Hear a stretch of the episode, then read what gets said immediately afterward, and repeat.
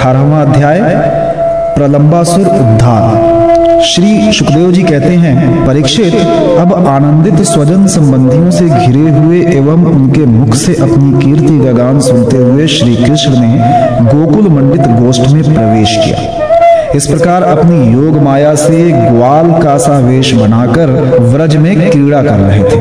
उन दिनों ग्रीष्म ऋतु थी। यह शरीरधारियों को बहुत प्रिय नहीं है। परंतु वृंदावन के स्वाभाविक गुणों से वहाँ वसंत की छटा छिटक रही थी। इसका कारण था, वृंदावन में परम मधुर भगवान श्याम सुंदर श्री कृष्ण और बलराम जी निवास जो करते थे। झिंगुरों की तीखी झंकार, झरनों के मधुर झरझर में छिप गई थी। उन झरनों से सदा सर्वदा बहुत ठंडी जल की फूहियाँ उड़ा करती थी। जिनसे वहाँ के वृक्षों की हरियाली देखते ही बनती थी।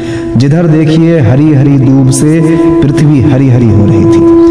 नदी, सरोवर एवं झरनों की लहरों का स्पर्श करके जो वायु चलती थी, उसमें लाल, पीले, नीले, तुरंत के खिले हुए, देर के खिले हुए, कल्हार, उत्पल आदि अनेकों प्रकार के कमलों का पराग मिला हुआ होता था।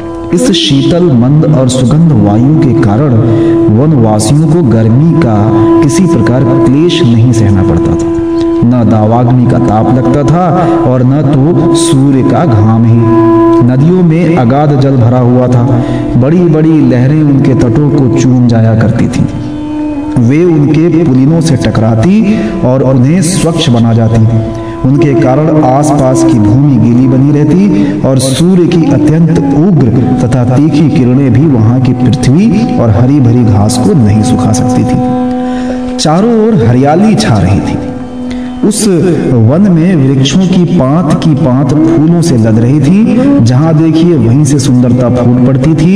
कहीं रंग बिरंगे पक्षी चहक रहे थे तो कहीं तरह तरह के हरिन चौकड़ी भर रहे थे, कहीं मोर कूक रहे थे तो कहीं भौरे गुंजार कर रहे हैं, कहीं कोयले कूक रही हैं तो कहीं सारस अलग ही अलग अपना आलाप छेड़े हुए हैं। ऐसा सुंदर वन देखकर श्याम सुंदर श्री कृष्ण और गौर सुंदर बलराम जी ने उसमें विहार करने की इच्छा की। आगे आगे गाँव में चली, पीछे पीछे ग्वाल बाल और बीच में अपने बड़े भाई के साथ बांसुरी बजाते हुए श्री कृष्ण। राम, श्याम और ग्वाल बालों ने नौ पल्लवों, मोर पंखों के गुच्छों, सुंदर सुंदर पुष्पों के हारों और गेरू आदि रंगीन धातुओं से अपने को भली भांति सजा लिया। फिर कोई आनंद में मग्न होकर नाचने लगा तो कोई ताल ठोंक कर कुश्ती लड़ने लगा और किसी किसी ने राग अलापना शुरू कर दिया। जिस समय श्री कृष्ण नाचने लगते, उस समय कुछ ग्वाल बाल गाने लगते और कुछ बांसुरी तथा सिंगे बजाने लगते। कुछ हथेली से ही ताल देते तो कुछ वाह वाह करने लगते। परीक्षित, उस समय नट जैसे अपने नायक की प्रशंसा करते हैं, वैसे ही देवता लोग ग्वाल बालों का रूप धारण करके वहाँ आते और गोप जाति में जन्म लेकर छिपे हुए बलराम और श्री कृष्ण की स्तुति करने लगते। घुंघराली अलकों वाले श्याम और बलराम कभी एक दूसरे का हाथ पकड़कर कुम्हार के चाक की तरफ़ चक्कर काटते घुमरी परेता खेलते, कभी एक दूसरे से अधिक फांद जाने की इच्छा से कूदते, कूड़ी डांटते कभी कभी होड़ लगाकर ढेले फेंकते तो कभी ताल ठोंक ठोंक कर रसाकस्सी करते, एक दल दूसरे दल के विपरीत रस्सी पकड़कर खींचता और कभी कहीं एक दूसरे से कुश्ती लड़ते लड़ाते इस प्रकार तरह तरह के खेल खेलते। कहीं कहीं जब दूसरे ग्वाल बाल नाचने लगते तो श्री कृष्ण और बलराम जी गाते या बांसुरी, सिंगी आदि बजाते। और महाराज कभी कभी तो वे वाह वाह कहकर उनकी प्रशंसा भी किया करते थे। कभी एक दूसरे पर बेल, जायफल या आंवले के फल हाथ में लेकर फेंकते कभी कभी एक दूसरे की आँखें बंद करके छिप जाते और वो पीछे से ढूंढता इस प्रकार आँख बिचौली खेला करते थे। कभी एक दूसरे को छूने के लिए बहुत दूर दूर तक दौड़ते रहते और कभी पशु पक्षियों की चेष्टाओं का अनुकरण किया करते। कहीं मेंढकों की तरफ़ फुदक फुदक कर चलते तो कभी मुँह बना बनाकर एक दूसरे की हँसी उड़ाते। कहीं रस्सियों से वृक्षों पर झूला डालकर झूलते तो कभी दो बालकों को खड़ा कराकर उनकी बाहों के बल पर ही लटकने लगते। कभी किसी राजा की नकल करने लगते। इस प्रकार राम और श्याम वृंदावन की नदी पर्वत घाटी, कुंज वन और सरोवरों में वे सभी खेल खेलते जो साधारण बच्चे संसार में खेला करते हैं। एक दिन जब बलराम और श्री कृष्ण ग्वाल बालों के साथ उस वन में गौवे चरा रहे थे, तब ग्वाल के वेश में प्रलंब नाम का एक असुर, उसकी इच्छा थी कि मैं श्री कृष्ण और बलराम को हर कर ले जाऊँ। भगवान श्री कृष्ण सर्वज्ञ है। वो उसे देखते ही पहचान गए, फिर भी उन्होंने उसका मित्रता का प्रस्ताव स्वीकार कर लिया। वे मन ही मन ये सोच रहे थे कि किस युक्ति से इसका वध करना चाहिए। ग्वाल बालों में सबसे बड़े खिलाड़ी खेलों के आचार्य श्री कृष्ण ही थे। उन्होंने सब ग्वाल बालों को बुलाकर कहा, मेरे प्यारे मित्रों, आज हम लोग अपने को उचित रीति से दो दलों में बांट लें और फिर आनंद से खेलें।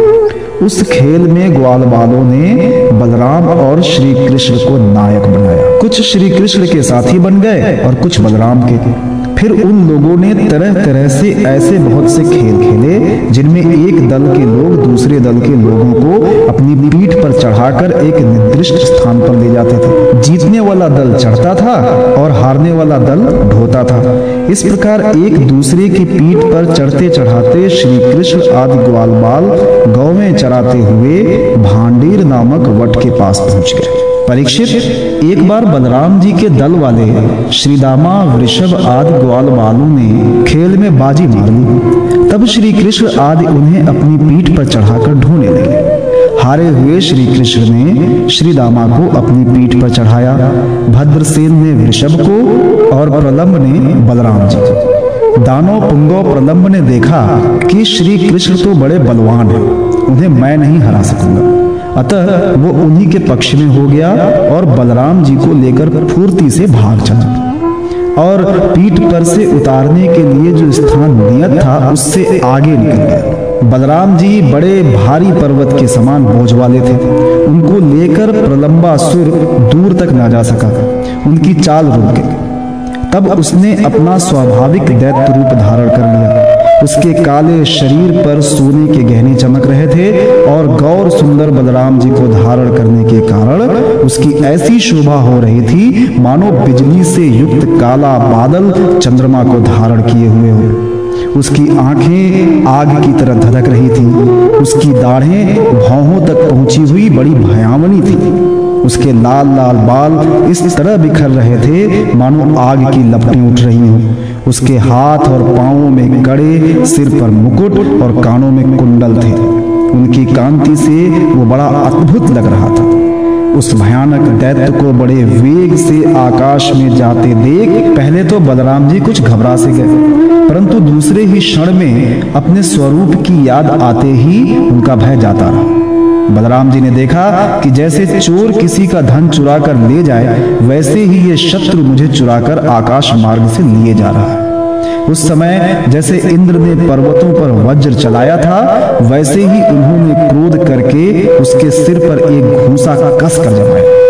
घूसा लगना था कि उसका सिर चूर चूर हो गया। वो मुँह से खून उगलने लगा, चेतना जाती रही और बड़ा भयंकर शब्द करता हुआ इंद्र के द्वारा वज्र से मारे हुए पर्वत के समान वो उसी समय प्राणहीन होकर पृथ्वी पर गिर पड़ा।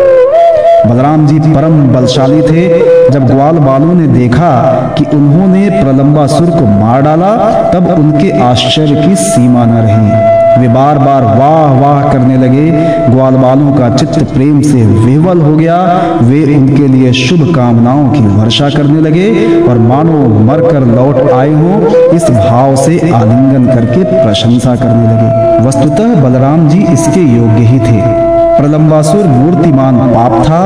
उसकी मृत्यु से देवताओं को बड़ा सुख मिला। वे बलराम जी पर फूल बरसाने लगे और बहुत अच्छा किया, बहुत अच्छा किया। इस प्रकार कहकर उनकी प्रशंसा करने लगे।